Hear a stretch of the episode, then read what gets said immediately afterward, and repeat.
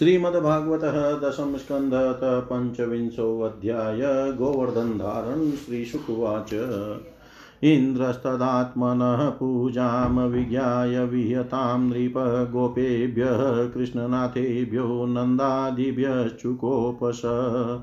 गणं सावर्तकं नाम मेघानां चान्तकारिणाम्, इन्द्रप्राचोदयत् क्रुधो वाक्यं चाहेशमान्युत अहो श्रीमद्माहात्म्यं गोपानां काननोकसां कृष्णम् अतर्यमुपाश्रित्य ये चक्रुर्देवहेलनम् यथा दृढै कर्ममयै क्रतुभिनाम नौमि, निभै विद्यामानवीक्षिकीं हित्वातिथिर्सन्ति भवार्णवम्।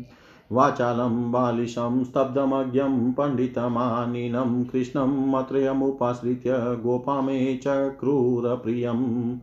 येषां श्रियावलिप्तानां कृष्णेनाद्य नाद्मायितात्मनां धुनुतः श्रीमदस्तम्भं पशुननयत सञ्चयम् अहं चेरावतं नागमारुयानुव्रजे व्रजं मरुदगणैर्महावीर्यैर्नन्दगोष्ठजिगांसया श्रीशुकुवाच इतं भगवता ज्ञप्ता मेघा निर्मुक्तबन्धनानन्दगोकुलमासारै पीडयामाशुरोजसा विद्योतमाना विद्युद्भिः स्तन्त स्तनन्तः स्तनयित्नुभिः तीव्रैर्मरुदगणैर्नुना ववृषुर्जलशर्करा स्तूणा स्थूला वर्षधारा मुञ्चतः स्वभ्रेष्वभीक्षणश्जलौघै प्लाव्यमाना भूर्ना दृश्यत नतो नतम् अत्यसारातिवातेन पशवो जातवेपना गोपा गोप्यश्च शितार्ता गोविन्दं शरणं ययुः। शिरसुताश्च कायेन प्रचाध्यासारपीडिता, वेपमाना भगवत्पादमूलमुपाययुः। कृष्ण कृष्ण महाभागत्वनाथं गोकुलं प्रभो त्रातुर्महर्षि देवान् कुपिताद् भक्तवत्सल। शिलावर्षनिपातेन हन्यमानं चेतनं निरीक्षय भगवान् मेने कुपितेन्द्रकृतं हरि। अपतर्वत्युल्बनं वर्षमतिवातं शिलामयं स्वयागे विहते अस्माभिरिन्द्रो नाशाय वर्षति तत्र प्रतिविधिं सम्यगात्मयोगेन साधये लोके शमनिनां मूढ्याधरिष्ये श्रीमदं तम। न हि सद्भावयुक्तानां सुराणामीश विस्मयमतोऽसतां मानभङ्गप्रशमायोपकल्पते।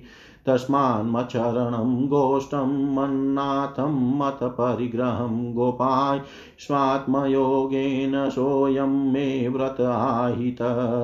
इत्युक्त्वैकेन हस्तेन कृत्वा गोवर्धनाचलं दधार लीलया कृष्णछत्राकमिव बालक।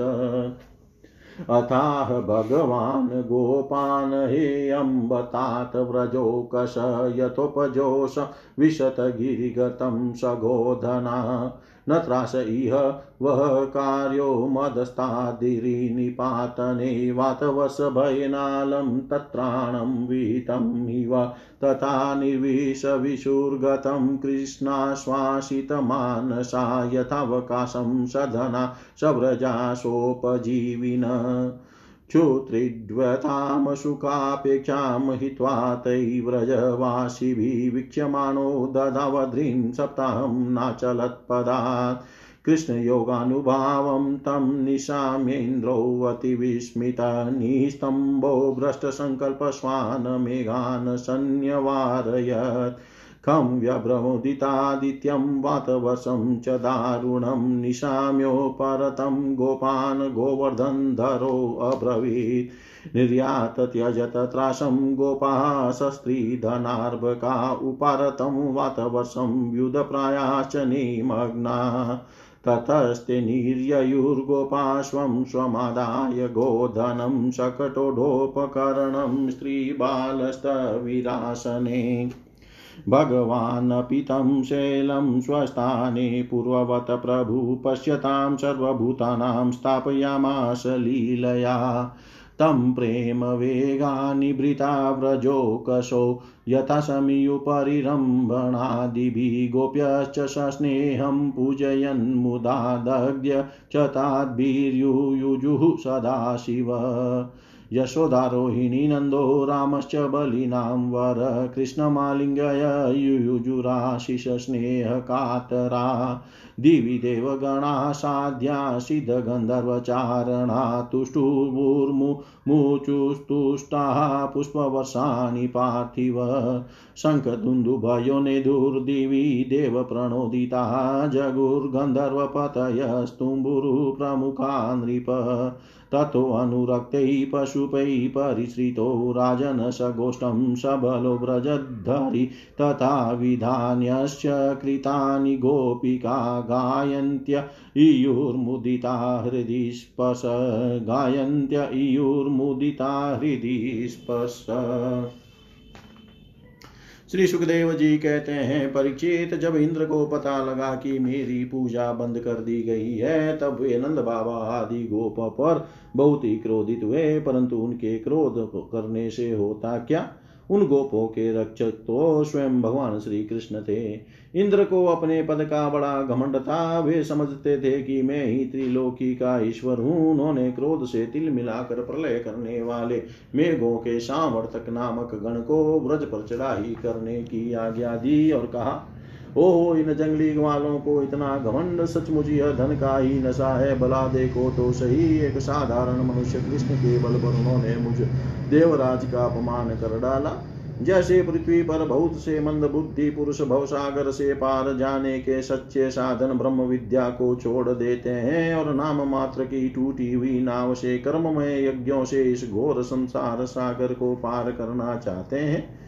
कृष्ण बकवादी, नादान, अभिमानी और मूर्ख होने पर भी अपने को बहुत बड़ा ज्ञानी समझता है। वह स्वयं मृत्यु का ग्रास है, फिर भी उसी का सहारा लेकर इन हीरों ने मेरी अवहेलना की है। एक तो ये यो भी धन के नशे में चूर हो रहे थे, दूसरे कृष्ण ने इनको और बढ़ावा दे दिया है। अब तुम लोग जाकर इनके इस धन के घमंड और हेकड़ी को धूल में मिला दो, तथा उनके पशुओं का संहार कर डालो। मैं भी तुम्हारे पीछे पीछे ऐरावत हाथी पर चढ़कर नंद के व्रज का नाश करने के लिए महापराक्रमी मरुदगणों के साथ आता हूँ।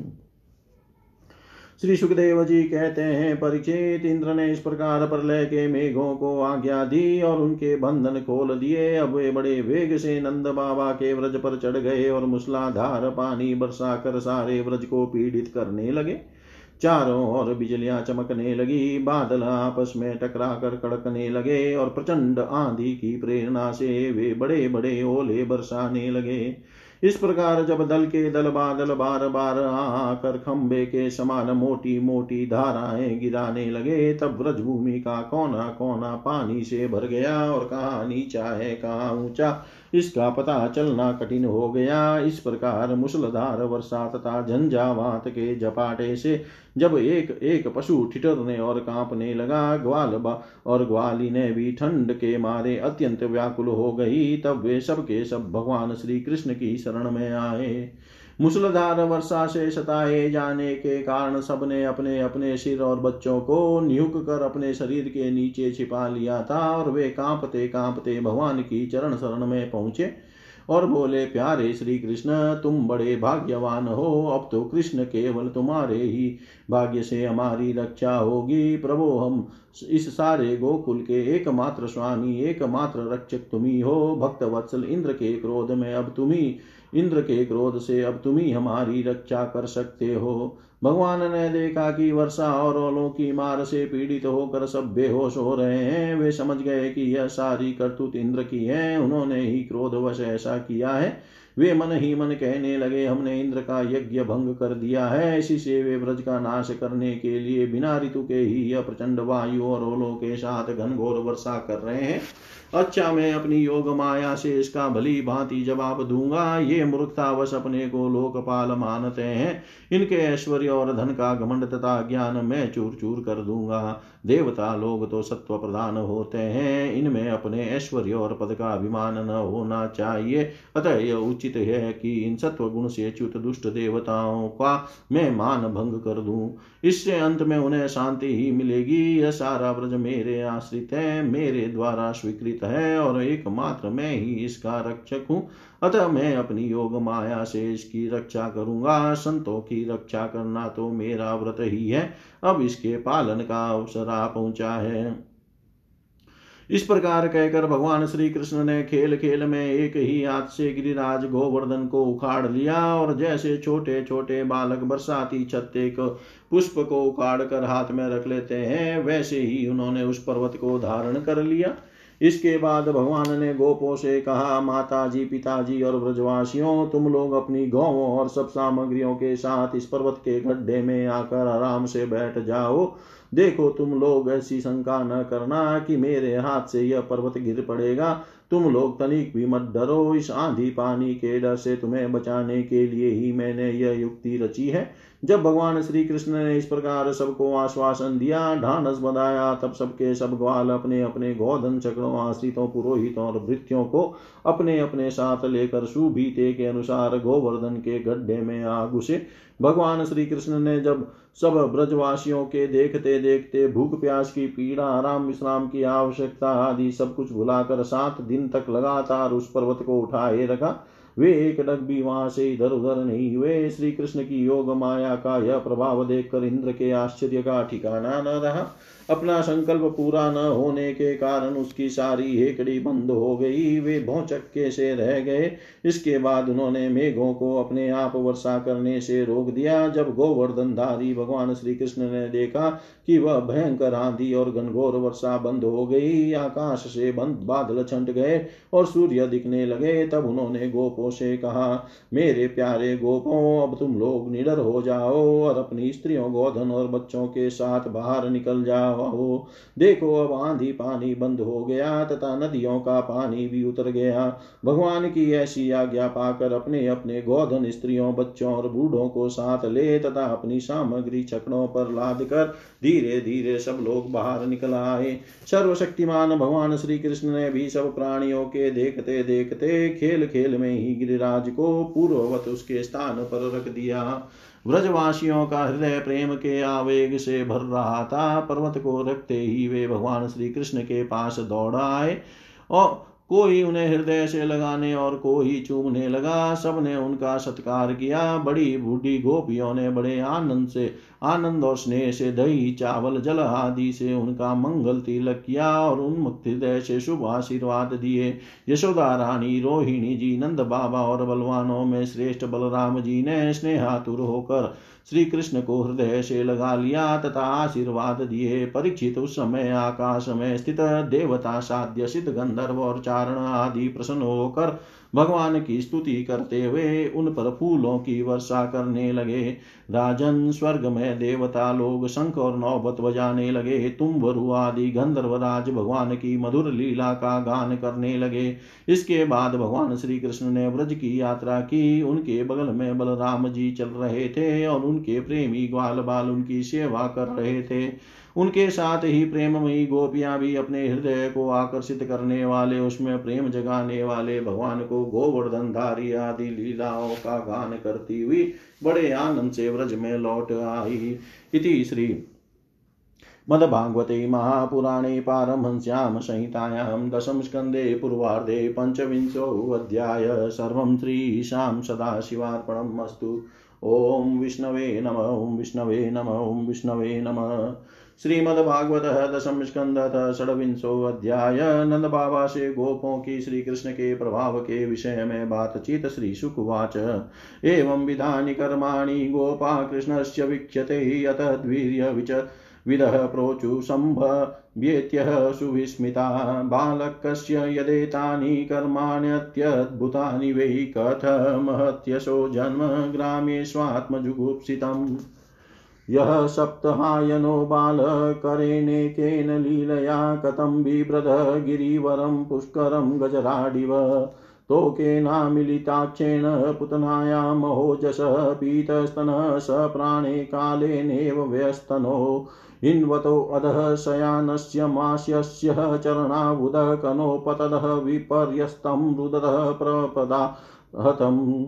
एकहायन्नाशिनो ह्रियमाणो विहाय सादेत्येन यस्त्रीणावर्तमहन् कण्ठग्रातुरम् क्वचिद्ध्येयङ्गः वस्तेन्यै मात्रा बद उल्खल उलु कले गच्छन् अर्जुनयोर्मध्ये बाहुभ्यां तावपातयत्। वने सञ्चारयन् वत्सान् स रामो बालकैर्वृतः हन्तु कामं बकं मुखतो हरिमपाटयत् वत्सेत्सु वत्सरूपेण प्रविशन्त जिगांसया हत्वान्यपातयतेन कपितानि, कपित्थानि च लीलया। हत्वा रासबधेतेयं तद्वन्धुश्च बलान्वितः चक्रे तालवनं क्षेमं परिपक्वफलान्वितम् प्रलम्बं घातयित्वोग्रं बलेन बलशालिना मोचयदव्रजपशुनः गोपाश्चारण्यवग्नितः।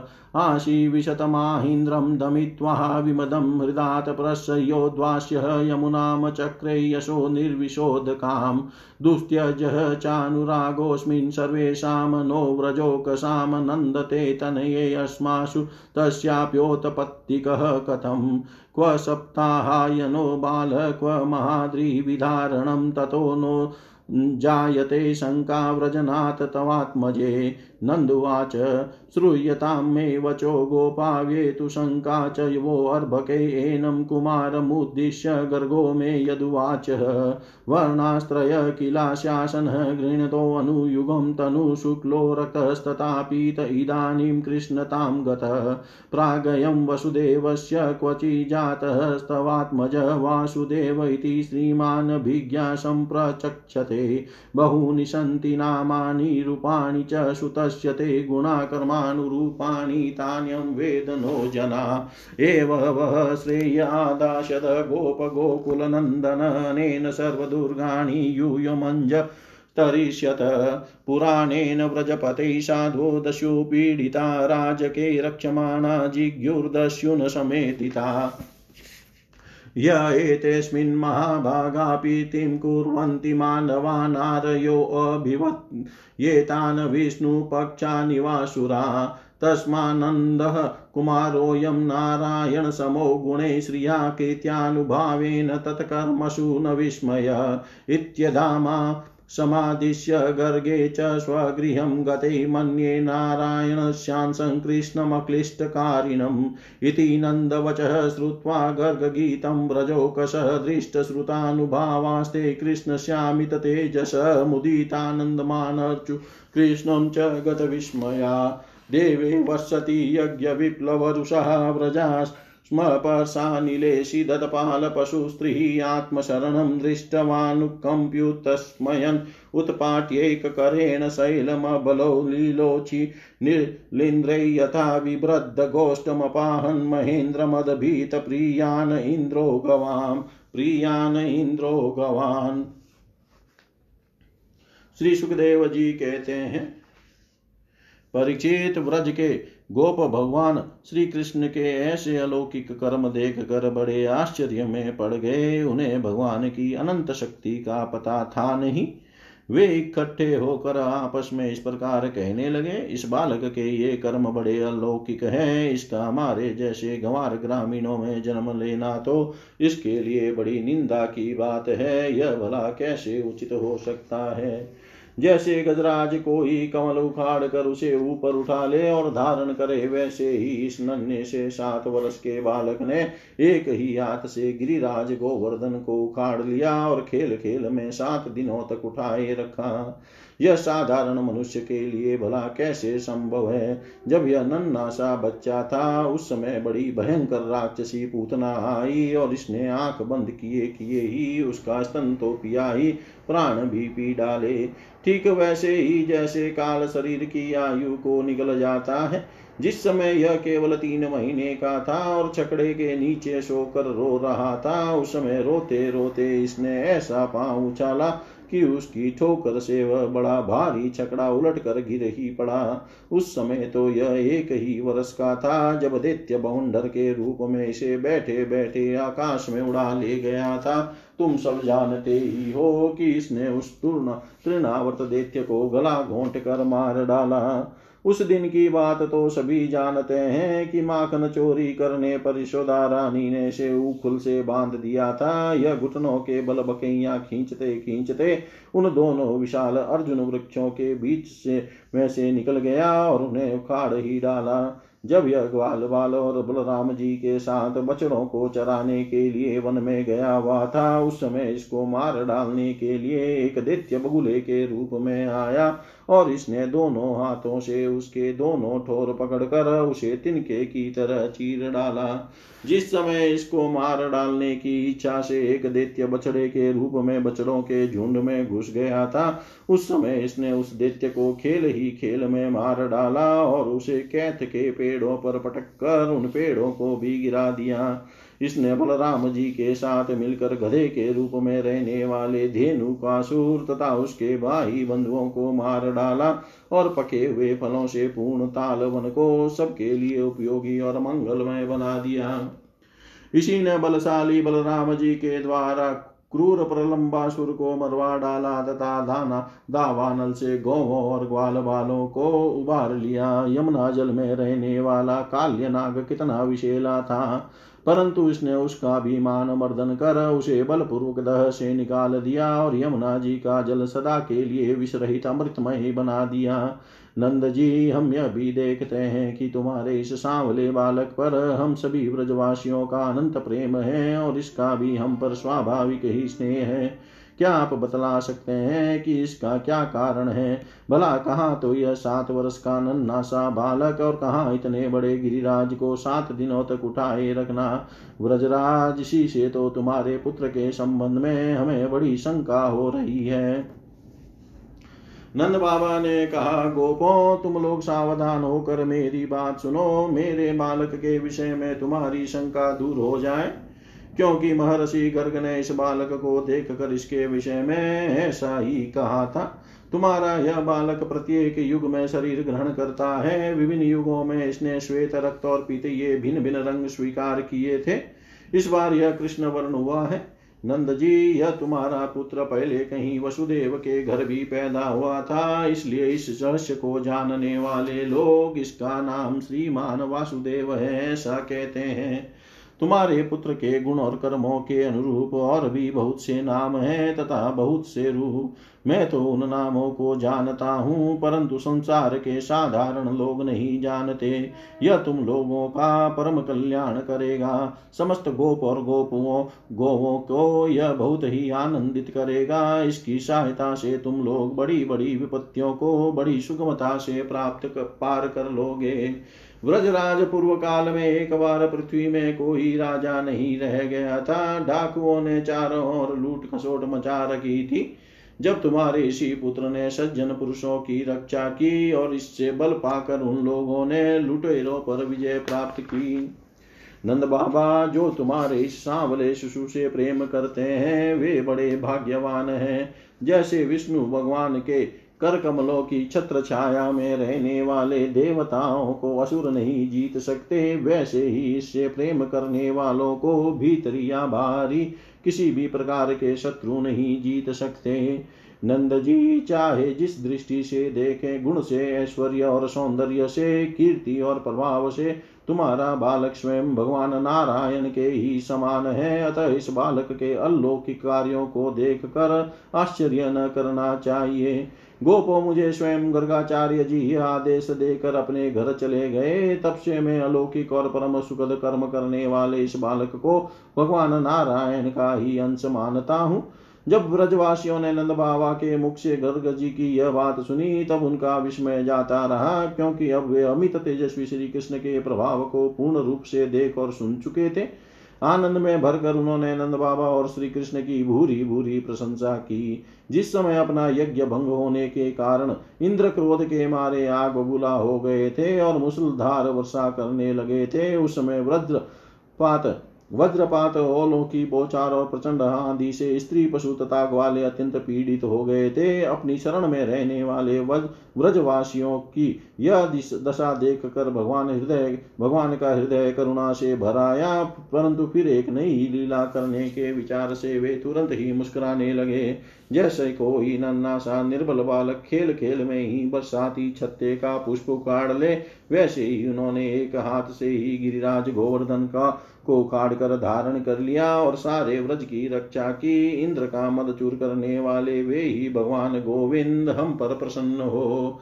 वे ही भगवान गोविंद हम पर प्रसन्न हो इति श्रीमद्भागवते महापुराणे पारमहंस्यां संहितायां दशम स्कंदे पूर्वाधे षड्विंशोऽध्याय। अध्याय श्रीशां सदाशिवार्पणम् अस्तु। ॐ विष्णवे नम ओं विष्णवे नम ओं विष्णवे नमः। श्रीमद्भागवत दशम स्कंदत सप्तविंशो अध्याय श्री कृष्ण का अभिषेक श्री शुकुवाच गोवर्धने धृते शैल आशाराद रक्षिते व्रजे गोलोकादाव्रजतः कृष्णं सुरभिशक्र एव च। विविक्त उपसङ्गम्य व्रीडितः कृतहेलन पस्पशपादयोरेनं किरीटेनार्कवर्चसा। दृष्टश्रुतानुभावोऽस्य कृष्णस्यामिततेजस नष्टत्रिलोके समदः इन्द्र आह कृताञ्जलि। इन्द्र उवाच, विशुदसत्त्वं तव धाम शान्तं तपोमयं ध्वस्तरजस्तमस्तकं, तमस्कं मायामयोऽयं गुणसम्प्रवाहो न विद्यते। ते अग्रहान् ग्रहणानुबन्ध कुतो नु तद्ध, तदेतव ईश तत्कृता लोभादयो ये बुद्धलिङ्गभावा तथापि दण्डं भगवान् बिभर्ति धर्मस्य गुप्तये कलनिग्रहाय पिता गुरुस्त्वं जगतामधीशो दुरत्यय काल उपातदण्डः हिताय स्वेच्छातनुभिषमीहसे मानं विधून्नवन् जगदीश मानिनाम्। ये मद्विधाजा जगदीशमानिनस्त्वां वीक्षय काले अभयमाशु तन्मदं हित्वार्यमार्गं प्रभजन्त्यः पस्मया इहा कलानामपि ते अनुशासनम् स त्वं ममेश्वर्यमदप्लुतस्य कृतागसस्ते विदुषप्रभावं क्षन्तुं प्रभ प्रभोथा रसिमूढचेतसोमेवं पुनर्भून्मत्तिरीशमे सति। तवावतारोऽयमधोक्ष जेह स्वयं भराणामुरुभारजन्मनां चमूपतीनां भवाय देव भवाय युष्मचरणानुवर्तिनां। नमस्तुभ्यं भगवते पुरुषाय महात्मने वासुदेवाय कृष्णाय सात्वतां पतये नमः। स्वच्छन्दोपातदेहाय विशुद्धज्ञानमूर्तये सर्वस्मये सर्वबीजाय सर्वभूतात्मने नमः। मयेदं भगवन् गोष्ठनाशायासारवायुभिचेष्टितं विहते यज्ञे मानिना तीव्रमन्युना।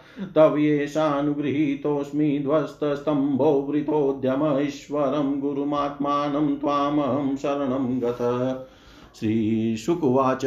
एवं सङ्कीर्तितः कृष्णो मघो न भगवान् मुममेघगम्भीरया वाचा प्रहसनिदमब्रवीत् श्रीभगवानुवाच मया ते कारिमगवनमखभङ्गोऽनुगृह्णतामदनुस्मृतये नित्यं मतस्येन्द्रश्रिया वृशं मामेश्वर्य श्रीमदान्धो दण्डपाणिं न पश्यति, तं भ्रंसयामि सम्पदभ्यो यस्य चेच्छाम्यनुग्रहम्।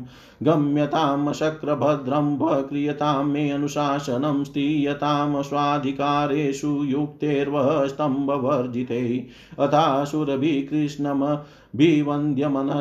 स्वसन्ताने रूपामन्त्रय गोपरूपिणमीश्वरं सुरभिरुवाच कृष्ण कृष्ण महायोगिन विश्वात्मन विश्वसम्भव भवता लोकनाथेन सनाथा वयमच्युत। त्वं न परमकं देवं, त्वं न इन्द्रो जगत्पते भवाय भवगो विप्रदेवानां ये च साधव।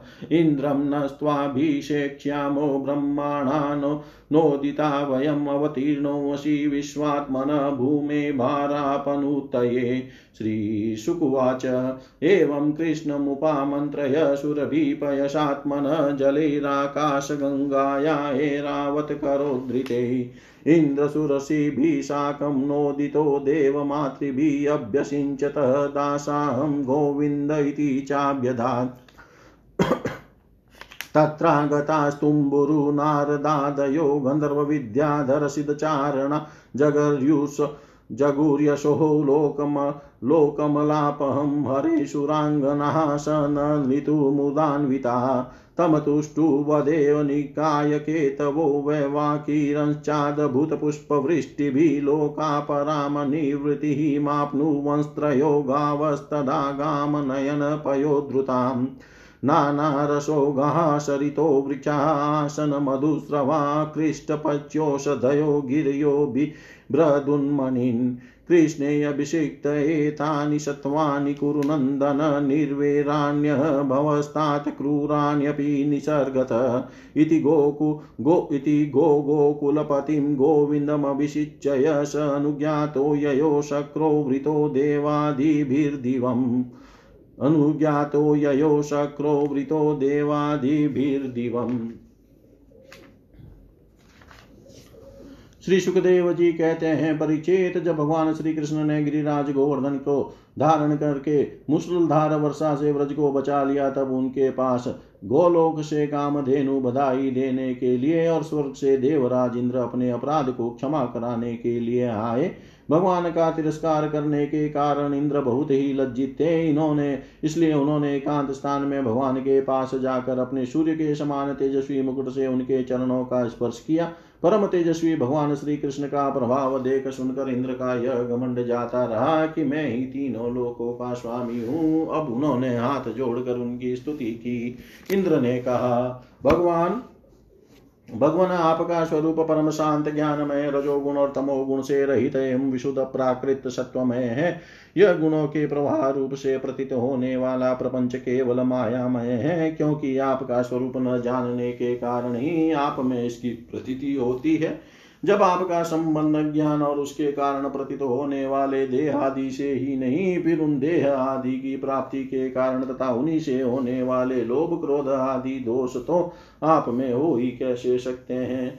प्रभो, इन दोषों का होना तो अज्ञान का लक्षण है। इस प्रकार यद्यपि अज्ञान और उससे होने वाले जगत से आपका कोई संबंध नहीं है, फिर भी धर्म की रक्षा और दुष्टों का दमन करने के लिए आप अवतार ग्रहण करते हैं और निग्रह अनुग्रह भी करते हैं। आप जगत के पिता, गुरु और स्वामी हैं। आप जगत का नियंत्रण करने के लिए दंड धारण किए हुए दुस्तर काल है, आप अपने भक्तों की लालसा पूर्ण करने के लिए स्वच्छंदा स्वच्छंदता से लीला प्रकट करते हैं और जो लोग हमारी तरह अपने को ईश्वर मान बैठते हैं, उनका मान मर्दन करते हुए अनेकों प्रकार की लीलाएँ करते हैं।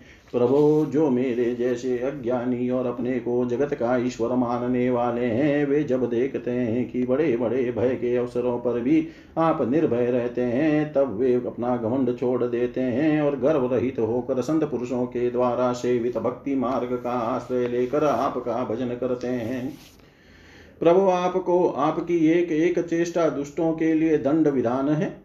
प्रभु, मैंने ऐश्वर्य के मद से चूर होकर आपका अपराध किया है, क्योंकि मैं आपकी शक्ति और प्रभाव के संबंध में बिल्कुल अनजान था। परमेश्वर, आप कृपा करके मुझ मूर्ख अपराधी का यह अपराध क्षमा करें और ऐसी कृपा करें कि मुझे फिर कभी ऐसे दुष्ट ज्ञान का शिकार न होना पड़े।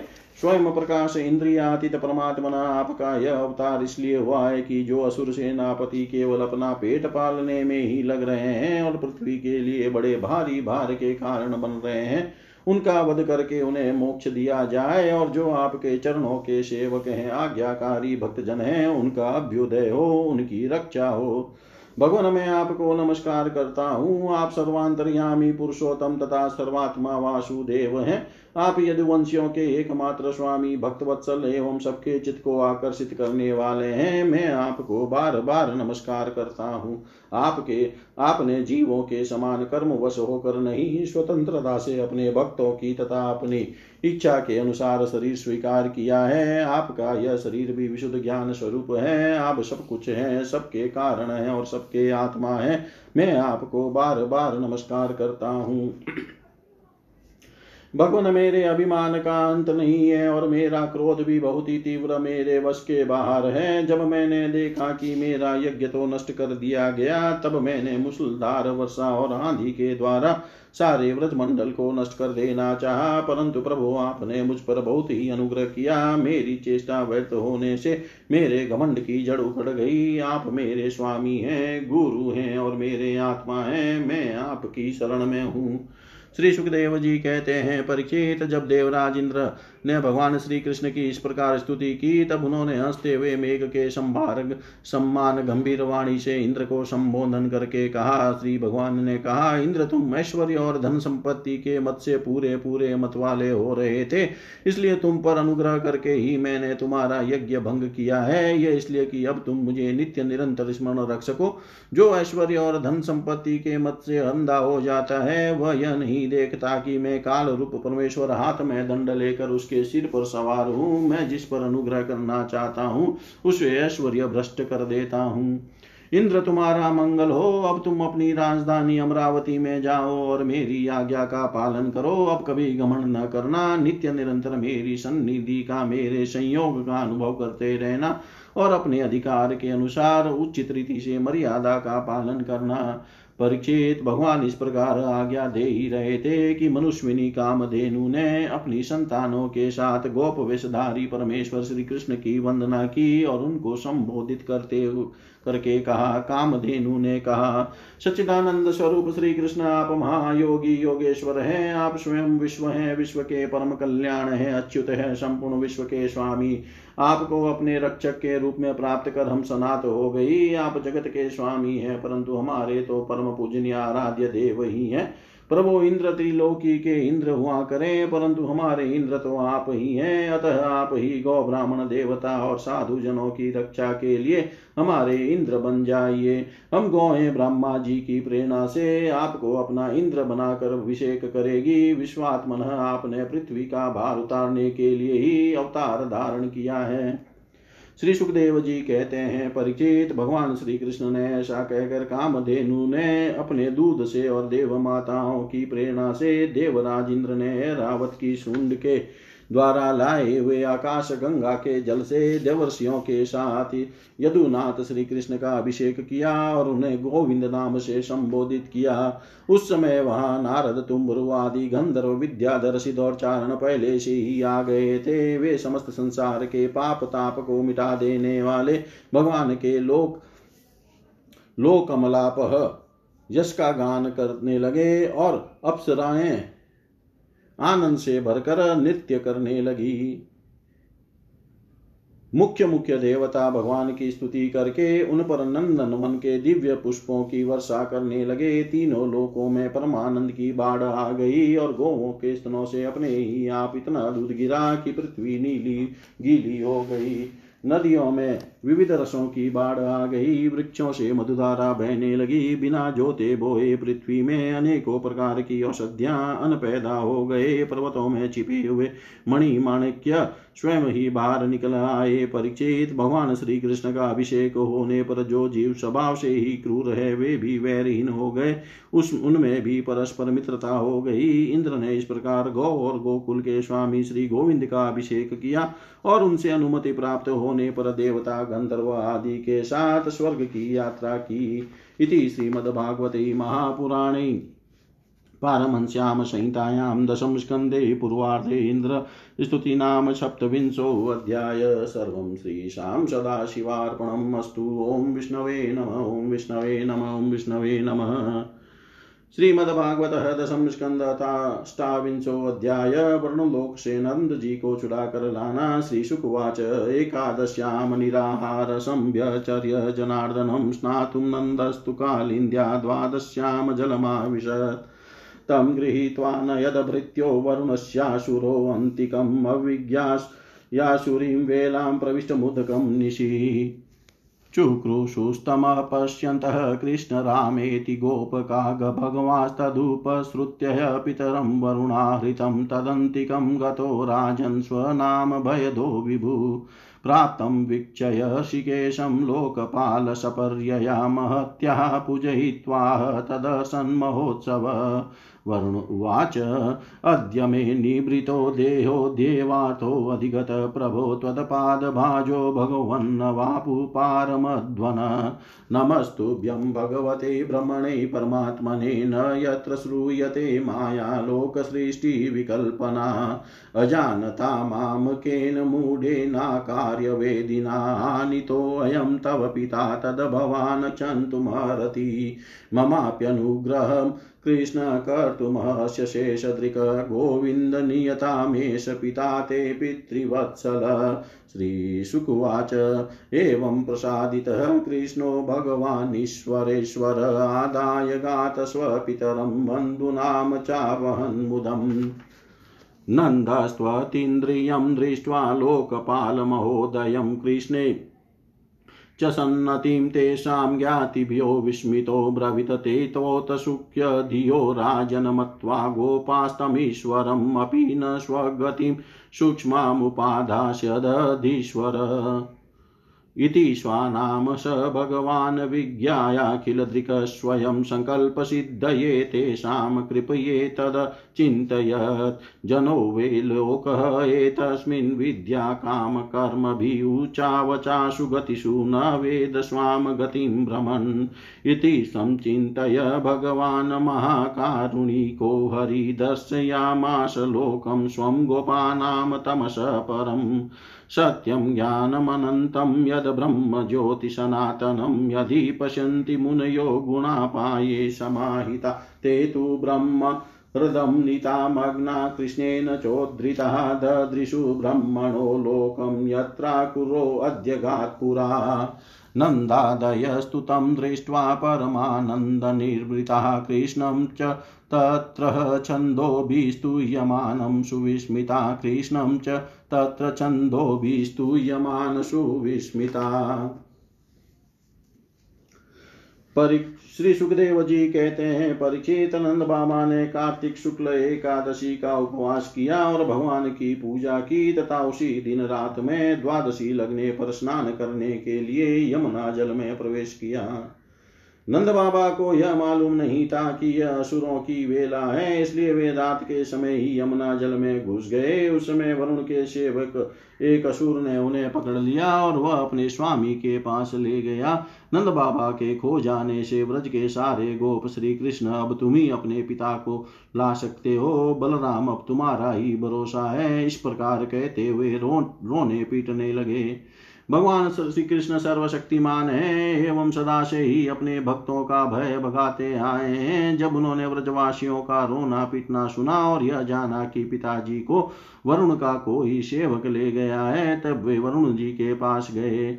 जब लोकपाल वरुण ने देखा कि समस्त जगत के अतीर इंद्रिय और बहिर इंद्रियों के प्रवर्तक भगवान श्री कृष्ण स्वयं ही उनके यहाँ पधारे हैं तब उन्होंने उनकी बहुत बड़ी पूजा की। भगवान के दर्शन से उनका रोम रोम आनंद से खिल उठा। इसके बाद उन्होंने भगवान से निवेदन किया।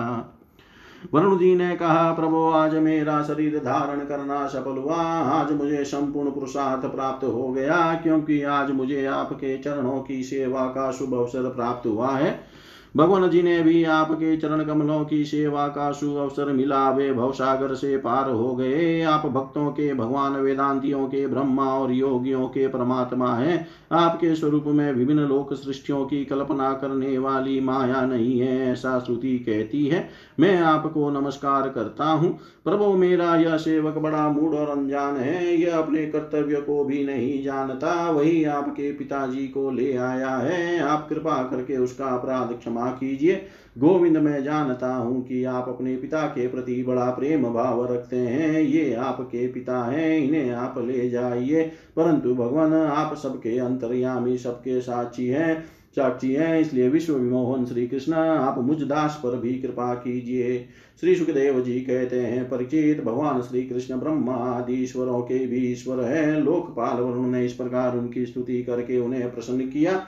इसके बाद भगवान अपने पिता नंद जी को लेकर व्रज में चले आए और व्रजवासी भाई बंधुओं की को आनंदित किया। नंद बाबा ने वरुण लोक में लोकपाल के इंद्रियातीत ऐश्वर्य और सुख संपत्ति को देखा तथा यह भी देखा कि वहाँ के निवासी उनके पुत्र श्री कृष्ण के चरणों में झुककर झुक झुक कर प्रणाम कर रहे हैं, उन्हें बड़ा विस्मय हुआ। उन्होंने व्रज में आकर अपने जाति भाइयों को सब बातें कह सुनाई। परीक्षित भगवान के प्रेमी गोप यह सुनकर ऐसा समझने लगे कि अरे, यह तो स्वयं भगवान है। तब उन्होंने मन ही मन बड़ी उत्सुकता से विचार किया कि क्या कभी जगदीश्वर भगवान श्री कृष्ण हम लोगों को भी अपना वह मायातीत स्वधाम जहाँ केवल इनके प्रेमी भक्त ही जा सकते हैं, दिखलाएँगे। परीक्षित भगवान श्री कृष्ण स्वयं सर्वदर्शी हैं। भला उनसे यह बात कैसे छिपी रहती? वे अपने आत्मीय गोपों की यह अभिलाषा जान गए और उनका संकल्प सिद्ध करने की कृपा से भरकर इस प्रकार सोचने लगे। इस संसार में जीव ज्ञान व शरीर में आत्म बुद्धि करके भांति भांति की कामना और उनकी पूर्ति के लिए नाना प्रकार के कर्म करता है, फिर उनके फल स्वरूप देवता, मनुष्य, पशु, पक्षी आदि ऊँची नीची योनियों में भटकता फिरता है। अपनी असली गति का, गति को, आत्मस्वरूप को नहीं पहचान पाता। परम दयालु भगवान श्री कृष्ण ने इस प्रकार सोचकर उन गोपों को मायांधकार से अतीत अपना परम धाम दिखलाया। भगवान ने पहले उनको उस ब्रह्मा का साक्षात्कार करवाया, जिसका स्वरूप सत्य ज्ञान अनंत सनातन और ज्योति स्वरूप है, तथा समाधि निष्ठ गुणातीत पुरुष ही जिसे देख पाते हैं। जिस जलाशय में अक्रूर को भगवान ने अपना स्वरूप दिखलाया था, उसी ब्रह्म स्वरूप, ब्रह्मा लाद में भगवान उन गोपों को ले गए। वहाँ उन लोगों ने उसमें डुबकी लगाई। वे ब्रह्म ह्लाद में प्रवेश कर गए। तब भगवान ने उसमें से उनको निकाल कर अपने परम धाम का दर्शन कराया। उस दिव्य भगवत स्वरूप लोक को देख कर नंद आदि गोप परमानंद में मग्न हो गए। वहाँ उन्होंने देखा कि सारे वेद मूर्तिमान होकर भगवान श्री कृष्ण की स्तुति कर रहे हैं। यह देख कर वे सबके संपरम विस्मित हो गए श्रीमद्भागवते महापुराणे पारमश्याम संहितायां दशम स्कन्धे पूर्वार्धे तमो सर्वं श्रीशां श्रीशा सदाशिवाणमस्तु ओं विष्णवे नम ओं विष्णवे नम ओं विष्णवे नमः।